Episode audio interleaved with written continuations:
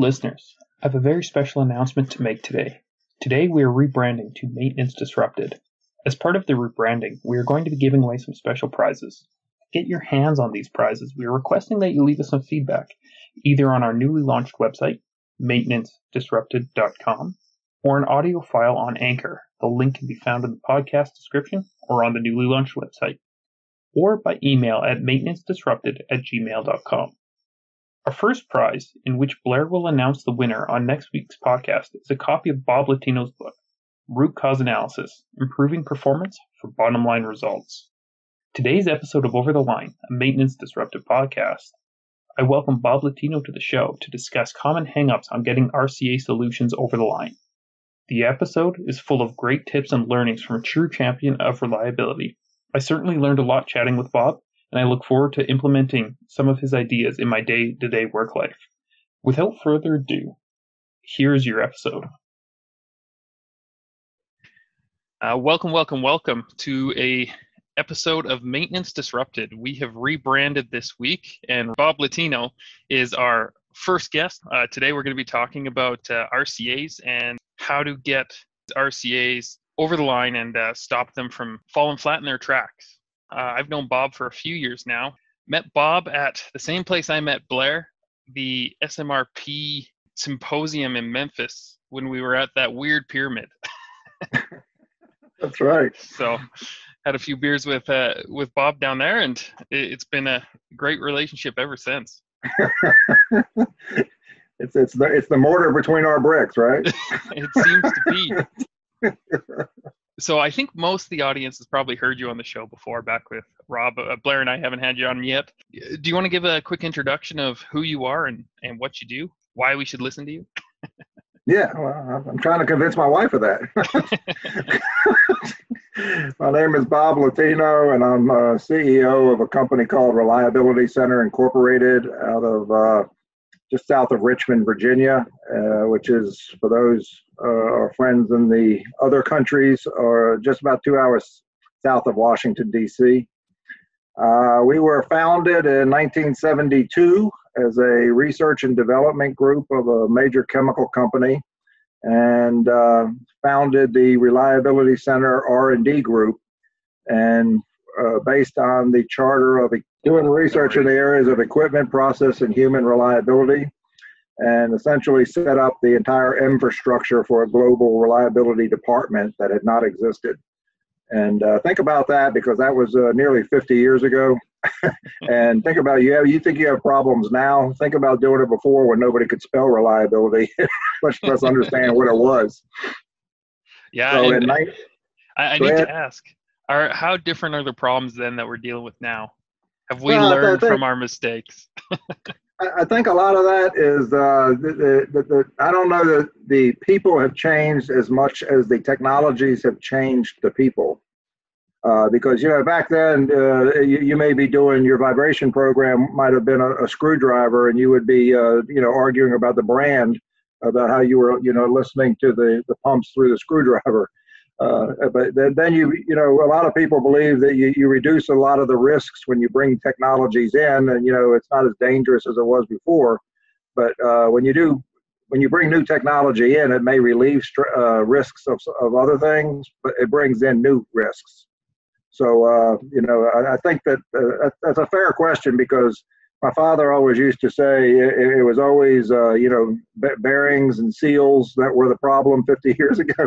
And they're still 50, 50 years later there's still bearings and seals the problems. And so even, even though we have all these fancy new technologies. Yeah yeah absolutely. And and speaking of new new technologies or at least uh, a new take on uh, on old technologies you've got easy rca um, a new software that you and your team put together. And uh, do you want to give a quick plug on uh, on that new software you have and what it does and how it's different than what you guys have done before? Well, uh, well, thanks for the opening for that, and uh, I'm going to give an explanation as to uh, because you know we we've been known uh, we have a proprietary brand called the PROACT methodology and uh, you know we, we, we continue to support that and uh, we believe that that's our that's our thing when it, when it comes to RCA our preference and uh, but you know, we, we did some research and found that you know we, we tend to find that our ProAct user base is a more sophisticated group. Uh, you know, they, they work. Well, I mean, they work at places like high hazard industries that that where their requirements are more rigid, and their their RCA's tend to be have more depth and uh, breadth to them. Uh, but then we also realize that there's a hell of a lot more people out there that uh, don't use ProAct than do. And, uh, you know, really, I, I've tried to be a part of carrying the flag for the field of RCA as opposed to just a brand. So uh, what we did was, uh, and it was a strategic decision on our part, is to, that we wanted to make a product. You know, with ProAct, you have to use the RC, uh, ProAct methodology in order to use that software as an investigation management system. But when you go to the Easy RCA tool, we wanted to make something that was uh, for that would conform to the way anyone else did RCA. Because when you when you look at it and, and it's uh, uh, brass when it gets down to brass tacks, you're sitting there. What is an RCA? Well, it's a bunch of blocks and lines about you know logic about you know this caused this to happen. So what we did with that was uh, we said, well, why don't we just make something that's uh, the requirement is that we're competing with post-its and craft paper in a conference room. So we have to make something that's as easy to do uh, as post-its and uh, craft paper. And uh, then it, it, has to conform to any way that anybody does RCA, and it has to make it easier. And there's no training required to use it. So we I think we've been uh, pretty successful in meeting that requirement because that that, that tool is really uh, it doesn't get much simpler than that. This is probably not PC to say, but if you can't use this software, you shouldn't be doing RCA. yeah, no, and I I can definitely attest to that. I've been uh, I, I, was part of your beta trial, and I I'm using it now, um, and it, it really is. It's just if you can hit enter and you can hit tab, you're you're miles ahead of doing post-its. Uh, you've it saved some poor co-op students uh, a lot of time transcribing transcribing all my uh, RCAs and throwing them from sticky notes into a Excel template. uh, and, and, you know, we I'm not an advocate, and uh, that's you know I'm, I'm outspoken about this. That that you know the five whys as a uh, RCA technique. I see it as a valuable problem solving technique, but its limitations would not lend itself to being the primary tool for a, uh, a serious incident, a complex incident. So, you know, th- this tool will accommodate five whys, it'll accommodate uh, fishbone diagrams or and variations of either of those, as well as going to the, the, complex type ones. And ProAct will adapt to this too. So I mean, I can use my own ProAct approach in that tool as well. And yeah. if you're you you've been using it, you, you know that that the the analysis is only as good as the analyst anyway. So I mean, if somebody comes up with a they don't have a five Y, they got a one Y, I can't stop that. you know, it's uh, but but you know the the tool will make you allow you to make as good an analysis as you want or as bad. Absolutely. I think that's a nice segue into uh, into our main topic there and understanding RCAs, why they they often don't work, um, and then what we can do to improve our RCAs and get a lot of those recommendations and solutions over the line. So, what are some common RCA issues? Like I know for me, when I'm doing an RCA, I get bogged down a lot with a bunch of different root causes, bunch of different solutions, and I'm just looking at the mountain of work involved in rolling out all of those. And you know you get into the a bit of analysis paralysis type of idea with it. We've almost all overanalyzed it. Um, mm-hmm. what's your thought on that? In jumping to conclusions uh, because a lot of the things that we find are the problems is that uh, did you validate what you found I, I think that uh, before I would get even to looking at the solutions, I, I would have to value. You know, how do how do you evaluate the quality of an RCA? I, that that's a huge problem to me because I don't blame as much the uh, the uh, analysts who who don't do a comprehensive analysis as much as I do the people that accept it. So uh, I find a lot of the people that are uh, in in leadership, uh, you know, they they don't understand what it takes to make a, a, quality RCA. So they, they don't know how to evaluate it. They look at the conclusions, but they don't uh, evaluate, you know, how, how did you come to that? Do you have any evidence to back up your hypotheses or was this a bunch of hearsay? Because if you don't get the, the evidence side right, you're going to be implementing a bunch of recommendations that may not work. Oh, and this might be a bit of a touchy subject for some people, but uh, I'm going to ask the question anyways. um, how do you get past this gut feeling? Like we have a lot of a lot of different people within maintenance and operations organization that feel they know what the problem is. We need to do something. They're driving ahead with a solution that has been unvalidated. How do you counteract that? What do you say to those people? Well, you know that that's the kind of that's why I like a a, uh, a logic tree as a graphical expression of, of a reconstruction, is because it takes away it's uh, the personal nature. It's it, it's it, you know it does it's not a me and you type thing. It's that it's a collective thought. Everybody can see the same thing. It's an expression of logic of cause and effect logic, and uh, most people want to be heard so when you're using a sticky note on that, uh, uh, you know the the person that you're talking about may come up and you know and, and act like nobody's listening to them. But when you put that post-it up there that has their idea, their hypothesis on it, that now they now they've been heard. It doesn't mean they're right, but next to the other hypotheses that were also possible, it, it's up there. Mm-hmm. And now come now comes the task of saying, well, how do you know that that's true? Because the fact that you've been here 30 years is not a valid form of evidence. It's it's not uh, you know hearsay can't fly as fact in what we're doing. This is a an evidence based approach, and just as everybody else in this room, they're all, they're going to have to prove what they say. So if we're that vehement that uh, what we're talking about is true, it should be easy to prove. Is there any situation where you would where you're going through an RCA and you know obvious best practice is to validate every every assumption or find a way to determine if each hypothesis is true. Is there a value ease aspect to that where just looking at okay this solution isn't isn't difficult to roll out? We have no idea if it's going to work uh, but it did hit the logic tree. Um, is it worth going after? Like do you think there there's an aspect of that within there and some flexibility generally within RCAs, or um, should we be following more the purist? Everything is needs to be followed, or everything needs to be validated. Sorry. I mean, are you drawing a distinction between causes and solutions? Ah, that's a good question. um, yeah, so I guess it's exactly that. We're we have we have a root cause or a hypoth- hypothetical root cause.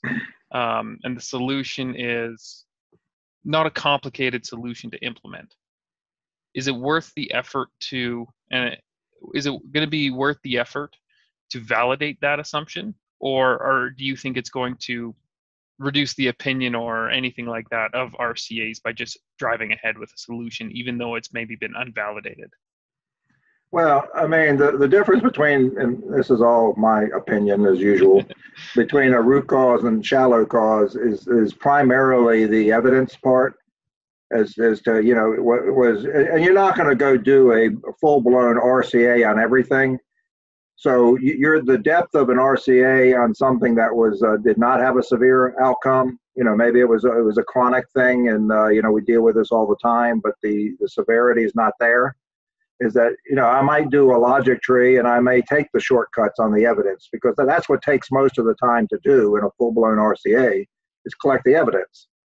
I mean, it takes no time to sit in a conference room with three or four other people and put a bunch of post-its and uh, you know different colors on a wall and say, "Hey, look what we got." but uh, you know, the in, in, a, in a serious event, in a complex event, to me, the uh, you, can't take the shortcuts on the evidence that the, the causes you find are non-negotiable because that, that's what people try to change your mind. You know, the evidence is what the evidence is, and this is what we concluded.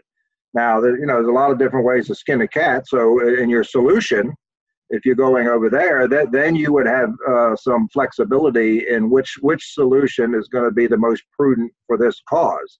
But I'm not going to change the cause to fit the solution. Yeah, absolutely. Yeah, that's that's that's really a great point, uh, particularly on the shallow cause. And you know, I think, you know, I I think the shallow cause for and going through un unproven things, you know, that's uh-huh. I do uh-huh. feel like we get into a bit of a dangerous situation with that, where we start to rely and start to rely on people's opinions more right. than more than actual evidence. And, and a lot of times, what that's that's coming from the pressure of management to say, "I want an answer," but uh, you know, the the real, real question is, do you want the right answer? I, I, will if you give, if you put a seven day limit on this, I'm going to tell you something. It may not be right, but uh, yeah. I'm going to tell you something. Yeah, you, you know, uh, to hit your other point, Steve, that a lot of people don't think about. But when you say you have, a, I have a whole bunch of these causes, and then I have to have a whole bunch of solutions, is that oftentimes think about this in, in an RCA context. Is that say uh, laterally in a tree that you end up with uh, eight different uh, so systemic causes, latent roots, or whatever people want to call them. But when you when you look in the context of that singular event on that particular day, those eight things combined at that time to cause that bad outcome. So it would and they they they happened in combination. So if I removed one or two of those, this is like getting back to the slices of the Swiss cheese. If I removed one or two of those, would it prevent that sequence from happening again? As opposed to saying I have to uh, have the money and the financing to go ahead and do all of them at the same time. So if if you pull the key ones out of that, say, could that combine? What's the likelihood of that combination of events happening again on any given day? Yeah, that's a great point, and and I don't think I've thought about that properly when I've done them. Of okay, if we can solve one of these, does that disrupt that that tree? Does that disrupt that chain? And that is, yeah, that's a really good point, Bob. You, you, you, pull that out, and you know the, the test for that is you know pull it out, look at the tree again, and say if this didn't happen, would the rest of it have happened? yep, absolutely. So what what other barriers have, have you been seeing to RCA's and getting some of the solutions across? A, a lot of times people they don't present it properly. I, I don't think that as uh, engineers people are generally good at making business cases because that's a fi- that's a finance thing uh, because you are talking you're talking to two different worlds because it's technical people talking to finance people and uh, there's a language barrier. It's like looking at you know a, a Chinese dictionary and an English dictionary. Is a, it's a you know, we don't talk the language. So I think a lot of times we have a problem in communicating uh, in those terms to the people that are going to say yes or no to something because they, they, they really don't care about your analysis in, in that sense is that you know it's what, what, what did you find? What do we need to do? What is it going to cost? And yep. uh, that, that's the sell. And uh, when, when we're done in rca you, you, you take that hat off and, you, and now you're going to go ahead and you got to put a marketing and sales hat on and i got i got to sell what i found now. So i think that there's a there's a lot of the uh, problems that we have is that we're not good salespeople and that we have to be able to learn how to make that uh, business case because they're they're looking at ROI. They're saying if if we do this, you know, uh, I need to be assured it's not going to happen again, and how much is it going to cost me to not have it happen again? Yeah, absolutely. Did you find that in in, in your experience? Yeah, it's I am you know one of the reasons for me doing this podcast is is actually because I've I, I'm very much an introverted person, and going out of my comfort zone and understanding how to talk to people better and going through that process. You know, this is it's all me developing myself in terms of trying to be able to talk to people that are not are not technically minded, that are not in the same, don't wear the same hat as me, uh, because right. at the end of the day, I I need to sell my ideas. In my role now, I have to convince sites, uh, convince the operations. I work as a, a, central reliability engineer where not everything I do is guaranteed to go because I'm not on site to drive those changes. So I have to convince the people on site to do it. I have to convince the management that it's a good idea. And being able to talk and tell the story is really it's really key to me doing my job successfully. And you know, I I'm an engineer. I went to engineering school, and they don't help you with any of that. Right. they give you mountains right. of work, work to do, mountains of math to do. They never actually teach you how to talk to somebody.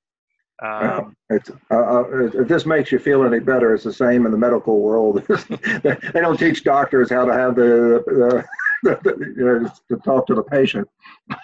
yeah, absolutely. And you find the engineers uh, that get the farthest are the ones have taken it on themselves, either have maybe a more natural ability for it.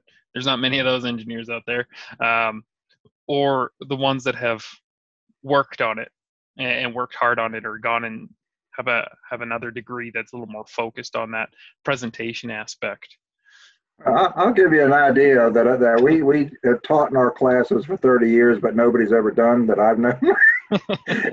is that uh, you know we, we we tell them before you even get to writing any type of recommendations, is to go to whoever you're going to be presenting them to and say, can you give me a, uh, a list of a recommendation acceptance criteria? Say, can you say say when I give you whatever I'm going to give you, can you tell me on what basis you're going to say yes or no?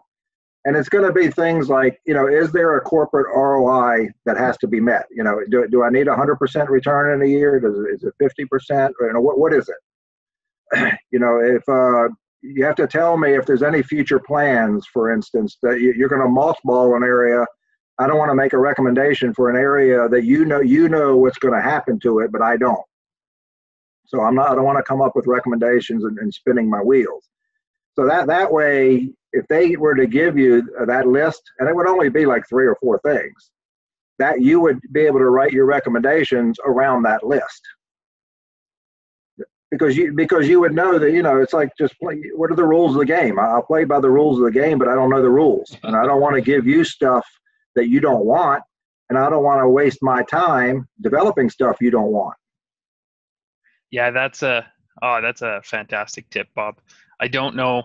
I've never done that. Uh, I've never gone to somebody and and said, "Hey, what what do you, what would it take for you to accept this?" Before I've I've gone through it. I've always gone through a list of things, got a rejection, and then said, "All right, what now? What like what, what do we have to do now?" So, uh, being proactive about it, like that's I guess that's the whole name of our our uh, our industry, right? Is being proactive, and why why not do it everywhere?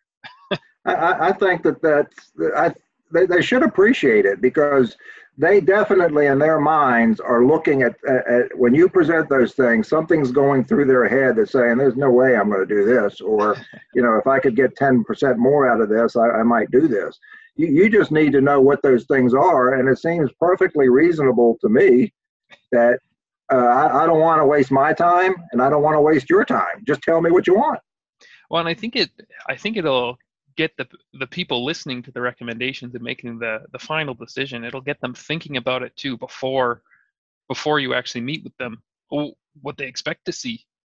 Um, get them to think critically about it and and make it when they go to poke holes in your recommendations and your your method or whatever they're looking to poke holes in they'll be more pointed and and uh, have better questions to bring to you while, while we're on the same subject of things that people never do that I teach, but the, uh, the other thing that we do in there is say, you know, if you, if you, and this comes to the sales pitch of recommendations, but you know, if I go in and, and say I come up with uh, 10 recommendations out of an RCA and I present them all at once, and it makes it look like the, the they're all equivalent in, in, the, in their in their weight, is that I, you know we have to do all of these at the same time uh, that, that that's a lot to throw on somebody because in bulk it, it, looks too much. So you know we we advocate something called an impact effort priority matrix matrix, and if you can envision, it's only a, a three by three table, three uh, nine total blocks, and on one on your x-axis you have uh, impact, and then on your y-axis you have effort, and you it's only a one three five scale and then you go to each of your recommendations and then you say, well, if I was able to uh, implement this, what would be the impact? You know, for the uh, as the RCA, you know, how much of the problem would go away, and what would be the effort to really do it? So if you go ahead and you put each of those, you, you rate them all on the impact and the effort to do it, and then you put them on that table, you're going to start off with the high impact, low effort stuff. So it, what it does is it breaks those 10 down into a, uh, a schedule, a timeline of when we should be able to go ahead and do these things. It's not it's not 10 things at once. Let's get started with these three and then go to the next quadrant and it's these two. So that, that gives you a way of breaking it up and it doesn't look like it's as uh, uh, you know burdensome to the people that you're presenting it to. Yeah, absolutely. And I think I I think you really hit the nail on the head there with the um, you show the impact, you show you show the effort, you give that schedule, and then it's a lot more digestible for the person that's actually giving you money, and you put mm-hmm. out your your Gantt chart or your schedule of how you want to roll these out. Um, like I think that's the one thing maintenance and reliability people are are pretty good at is understanding right. the effort involved and timelines involved in getting getting projects done assuming you don't get derailed by another project that that rolls in but uh, um, it's yeah i think that's that's fantastic advice bob well and, and even when you do that and and I'll I'm guilty because I do some of this uh, on purpose when I manipulate. I, you know, I purposely try to manipulate people. Is that you you'll throw a ringer in there? Say I, I put an outrageous uh, impact or effort on the thing, and because why do you think I would do that, Steve? Knowing that uh, they would disagree with it uh, get the conversation going? Um, because I want them to change it. Yeah. Because then then it's ours, it's not mine. Yeah. Once somebody changes that, uh, then it becomes they bought into it. Gee, always learning, Bob. This is great. uh, well, I, I, don't know if I'm making any friends out there, but. well, this is the nice thing about having a podcast and, and being a guest on the podcast is you can get on whatever soapbox you like and and, and, nobody's going to bring you down. So, well, well, I mean, I think I hope everybody just sees that it's it's reasonable. I mean, it's mm-hmm. it's it doesn't it's uh you know you, unfortunately in order and the when you get on the sales and marketing side it, there, there's a lot of uh, politics involved in getting what you want so you got to learn how to play the game and unfortunately that's part of the game yeah for sure. Uh, and that's definitely something i've struggled with. I or I listened to an audiobook on my many flights up to the fly in fly out camp, and and one of them I what I listened to was called The Art of Negotiation, uh, and it you know it sounds like it's really centered around negotiating big deals, but it's really about negotiating in your day to day life and taking taking a lot of those tactics that you use and how does it give you the best outcome? Listening to that was one of the best things I've done for my career. It really helped me mm-hmm. understand, put myself in other people's shoes, think about what's important to them, what's important to me, and realize that, you know, a lot of the times they're not that different. And that's also key in asset management too. It's, you know, we're all on the same team. We all want the same things. So let's uh let's stop fighting each other and work together towards that solution. So yeah, that I, is. I think that, that that's a good point because I mean, uh, you, you have to establish one. You know, we're not adversaries. Is that we, we have unity and purpose. What, what is that unity and purpose? You know, we, we, we both work for this company. We both want to have uh, the productivity and meet whatever KPIs we have, whatever goals are out there. So you, all you're doing is saying, okay, well, we, we, we, we're on the same page as to what the goals are it's just a matter of how we're going to be able to impact those goals. So we're presenting this. We understand from your side that you have to look at it this. This is what we've come up with. Tell, tell us how uh, you know we can work together to make it happen. Yeah, well, and and you see it too with like uh, the memes that we put out weekly on on Mondays. The ones that get the best reactions are the ones that have the departments pitted against each other. uh, like right. the one that was put out this week where it's the little girl and uh, she's she's grinning and there's she the operations and she burnt down and then maintenance is firefighting and like uh, the response we got from it was so good but it's it's kind of sad to see as well that that's the reality that we feel like we're we're against each other? Well, I'll use an, an RCA reference for, for, that. You brought it up. Is that when and when we talk about uh, making an RCA team, you know, what, what's an ideal RCA team? Well, I mean, I can tell you that if you put four mechanics on it, uh, that it's going to be operations problem, and if you put four operators on it, it's going to be maintenance's problem. You put those two together, and it's you engineers that are the pro- problem. so that that's why you have the diversity of a team uh, is that you you have all of those perspectives represented, so that you know it becomes a, collective solution, and we're not throwing uh, stones at each other, because uh, uh that's one of the biggest uh, learning benefits of an RCA to me is that it, you know uh, there's there's a, a, term going around now, but it really an RCA team is a learning team, is because when the uh, when, when the maintenance guy would say, well, you know, if they if they would quit uh, increasing the uh, the load on this, you know, we wouldn't have these problems. But then you then when you have the operator there and they say, well, we're doing this because we had this pressure put on us and this client, uh, this customer was complaining, and you know, when you understand the reasoning for it, it makes a lot more sense. absent that reasoning, we we just throw blame. Yeah. Well, and you know, I, I don't know if this has been the right thing to do, uh, but when I'm doing RCAs, and you know, generally a lot of uh, the issues I'm dealing with, where we're looking at obvious uh, maintenance-related failures and component failures, and there's always an ODR aspect to it. But if I don't have any operations people, like somebody that comment inevitably comes up, like equipment's being run too hard, this or this. I've been because we don't have that viewpoint in there. I've been putting a pin in those and saying, okay, if we want to go down this road, which I'm perfectly happy to, we need to bring the experts from that group in. Um, you know, it, it might lead to it probably highlights that maybe I'm doing more shallow cause analysis than proper root cause analysis, but mm-hmm. at least trying to prevent those let's just blame operations for all our problems because you know it's they have their reasons for doing every doing what they're doing and it's not fair for us to dive in and make assumptions on what they're doing.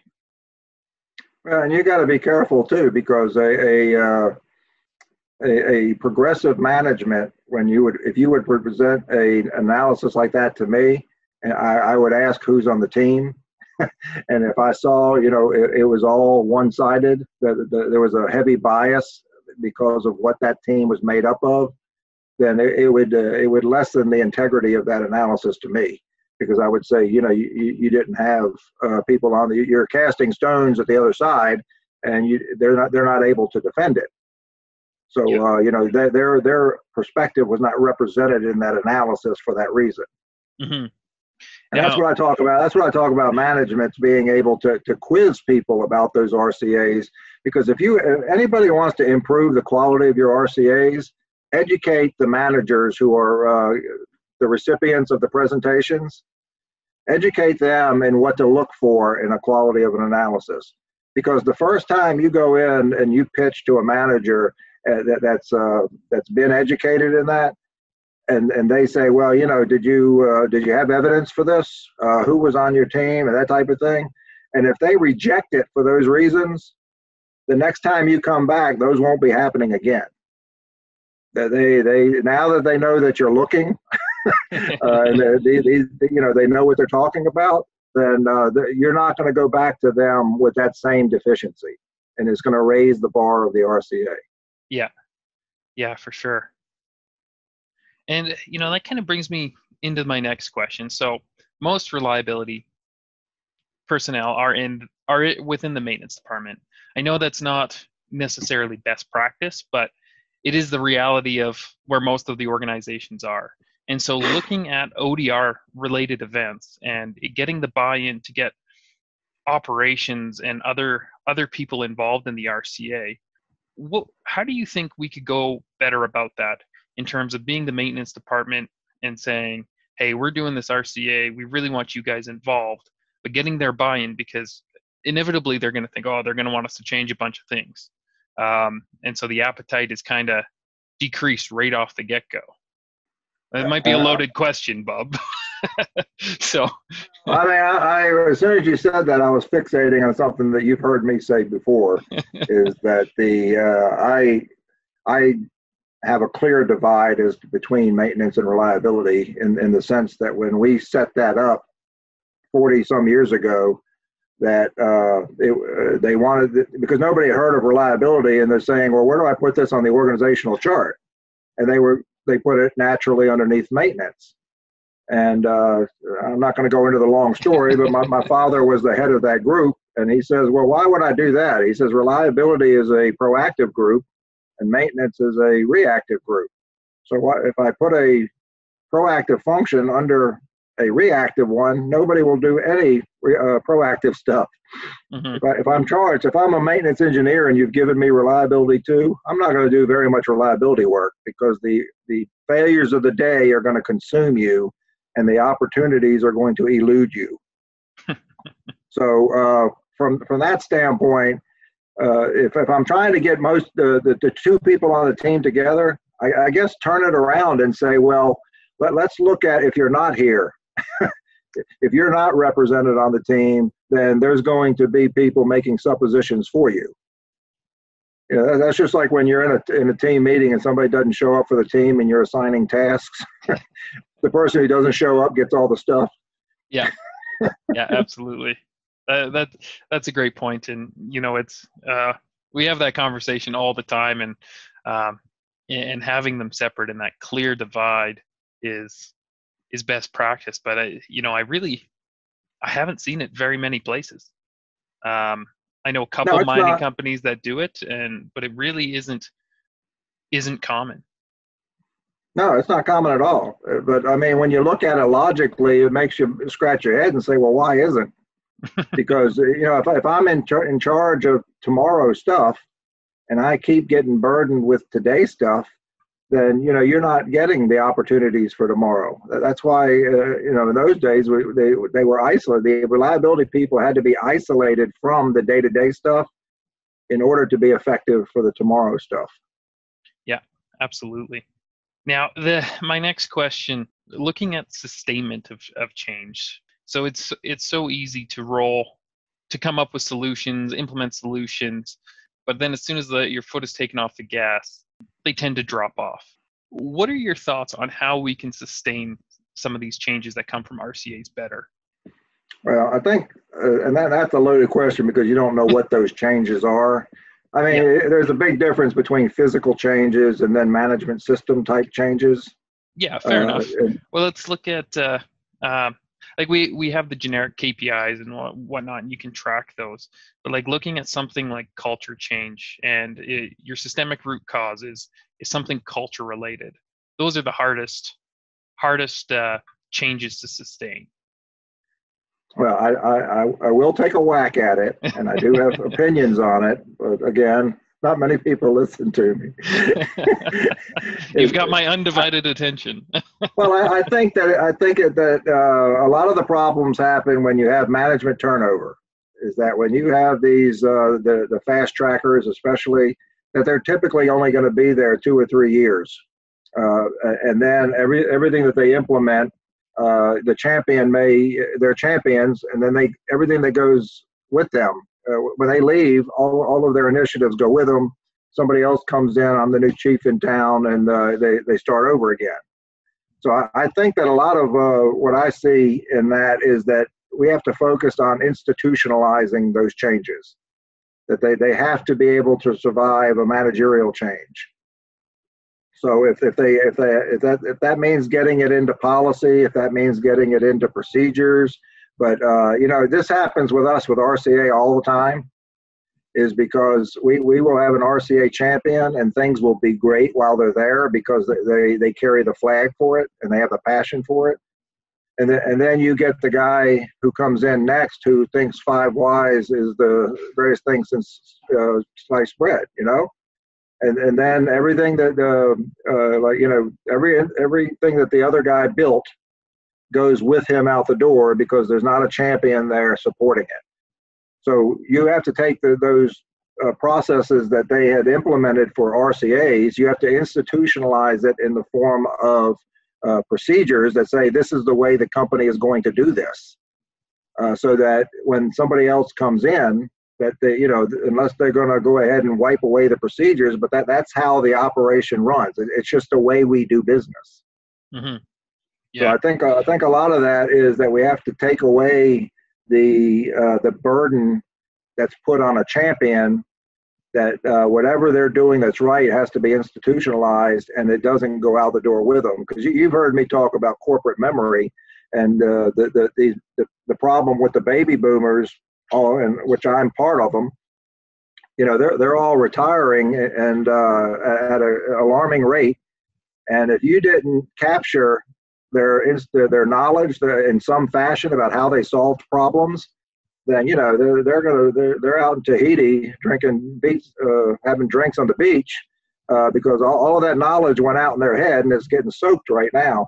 But uh, over here, uh, you back at the place when they they retired. That now everybody's back there. The failure occurred, and everybody's going, "How the hell did Harry do it?" no, nobody knows. That's why I'm such a big uh, advocate uh, on the RCA side of an investigation management system because that's that knowledge base of understanding the cause and effect logic institutionalizes how those people solve problems.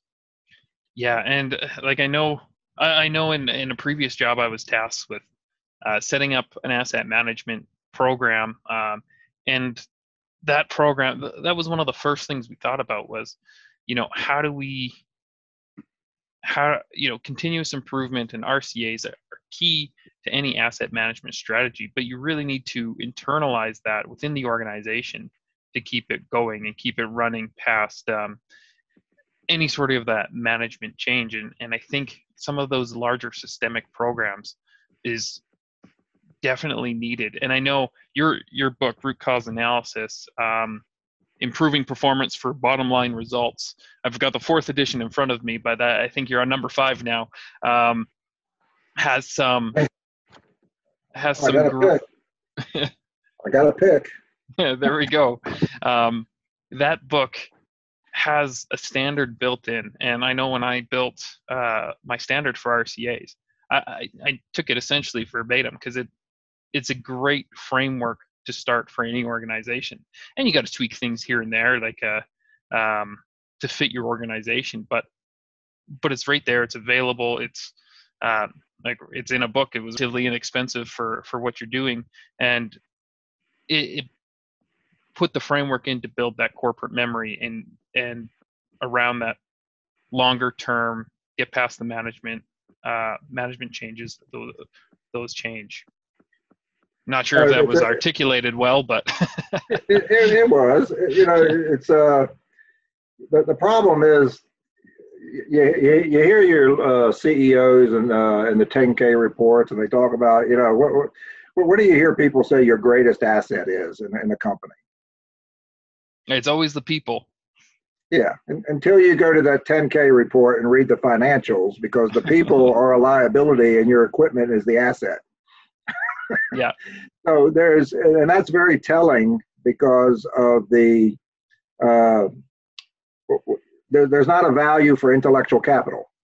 In, in, our, in our current uh, GAAP procedures, the general accepted accounting principles, uh, you know, there, there's not a uh, there's not a line item on your balance sheet that says uh, intellectual capital.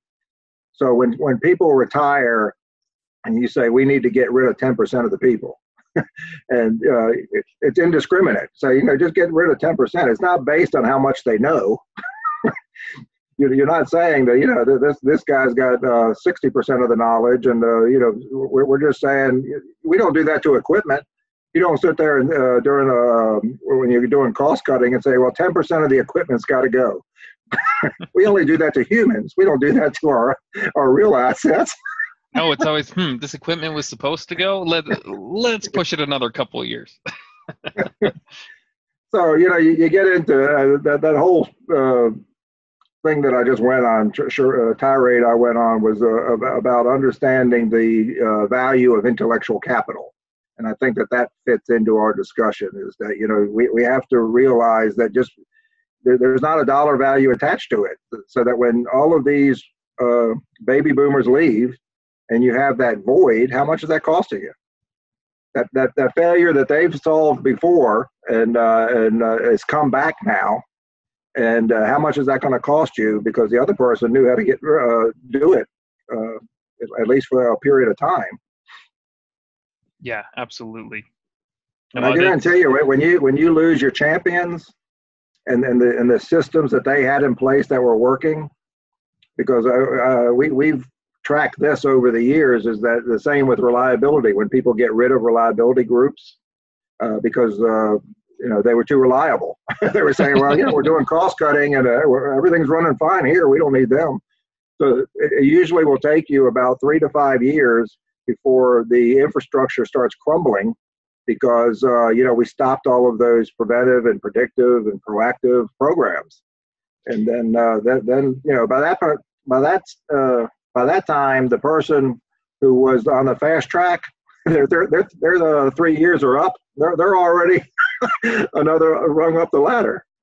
Yeah, yeah, absolutely. That uh, those are really fantastic points, and it, it's the reliability roller coaster, and you know you know, it sounds sounds a little bit like with the with the baby boomers all retiring, and luckily, luckily we have have a lot of them who are interest just love what they do and keep um, and keep on, on working. But that's obviously not going to happen forever. But we're coming to this precipice of this roller coaster where we're we're going to have this steep decline as all, all these people leave this workforce and uh, building it back up again could be pretty difficult if we don't capture that knowledge. Well, and, and even so, with the uh, the problems that with the shortage of uh, skilled trades, you know, p- people aren't going into uh, the the manufacturing sector, and you're not getting that uh, skilled labor that you're going to need to start to replenish. Yeah, that, know, that was all foreseeable. I mean, it, it wasn't it wasn't like anybody didn't see the this big bubble coming through the age gap, all these baby boomers coming through the system. I mean, it was all foreseeable. Well, in 20, 30 years, we'll have a new uh, wave of quarantine babies coming, right? So the labor pool will be re- repopulated back. I hope I'm here to see it, but I'm not that optimistic. oh no, that's Fantastic, Bob. You know, I really enjoyed this conversation, and I, you know, I always love talking about maybe some more sensitive topics with you. You've always got such great opinions, and um, never afraid to share them, which is absolutely fantastic. Well, I don't know that they're right, but I'm willing to share them. well, I don't know. They make sense to me when I'm listening, so. we'll see the yeah. you know as always the listeners if you know you want to poke some holes in whatever we're talking about by all means send us some send us some questions and we'll fire them off to bob and you know we can always uh we can always look at a q&a session where we um, grab all of these questions and, and answer them in another podcast so if you have any of that just let us know um, I don't know. My, my hate mail pile is pretty high, so it may take me a while to get to it. we can we can pick out the top themes, put it all into a word cloud, I guess. Well, we'll, we'll, we'll do an 80-20 split of that. there we go. Um, no, Bob. Uh, my last question for you, as we're we're just wrapping up, do you have any anything you're you want to plug? I, I uh, typically I just give our our website which is reliability.com. That's relatively easy to uh, to find. And the uh, we do have a separate website for the Easy RCA tool, which again is easy. It's easyrca.com. And I, uh, if you went to Google or Amazon and just look up, uh, you know, we've got several books out on this. So the, just look up root cause analysis and I guess Latino and see how many of those come up. Yeah, and if you check the podcast description, um, and I'll also put it onto our our newly launched website, which you can check out at uh, maintenancedisrupted.com. Um, you, I'll have all these links in there as well, uh, so you can always find Bob. I, I, just sent you a, couple of links to articles, and and I actually did a, a, a video a while back on uh, an I did an RCA on why RCA efforts don't meet expectations.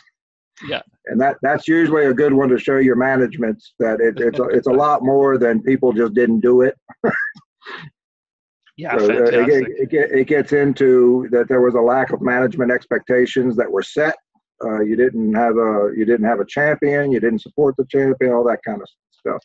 Yeah, and I know I go to your website all the time, uh, looking for for resources, and you post lots of great stuff on LinkedIn as well. Always, always putting out some fantastic things, asking the hard questions. Uh, keep doing what you're doing, Bob. It's it's so great for our community. I appreciate that, and I want to give you some kudos because I know you're picking up the baton, you and Blair, and uh, that's greatly appreciated. And even what you what you were talking about is that you're trying to come out of your shell, and uh, you know, I, I'm I'm not I'm an extrovert who probably should be an introvert. that's that's my problem. I, I, need to go back in the shell. But uh, you know, you all are doing a great job, and uh, I'm thankful for people like you doing that. Thanks, Bob. I appreciate it. And hopefully, not it's not too much longer uh, when we can record another one of these podcasts in person, perhaps in an odd pyramid in Memphis or some other nice resort. Maintenance conferences are always in the best locations. I'm, I'm, I'm telling you that the, uh, the, the beverages are, is the mortar between the bricks of these relationships. Absolutely. Well, thanks for your time, Bob. And we'll right. be chatting with you soon. Okay. Thank you. And uh, have a great holidays, everybody.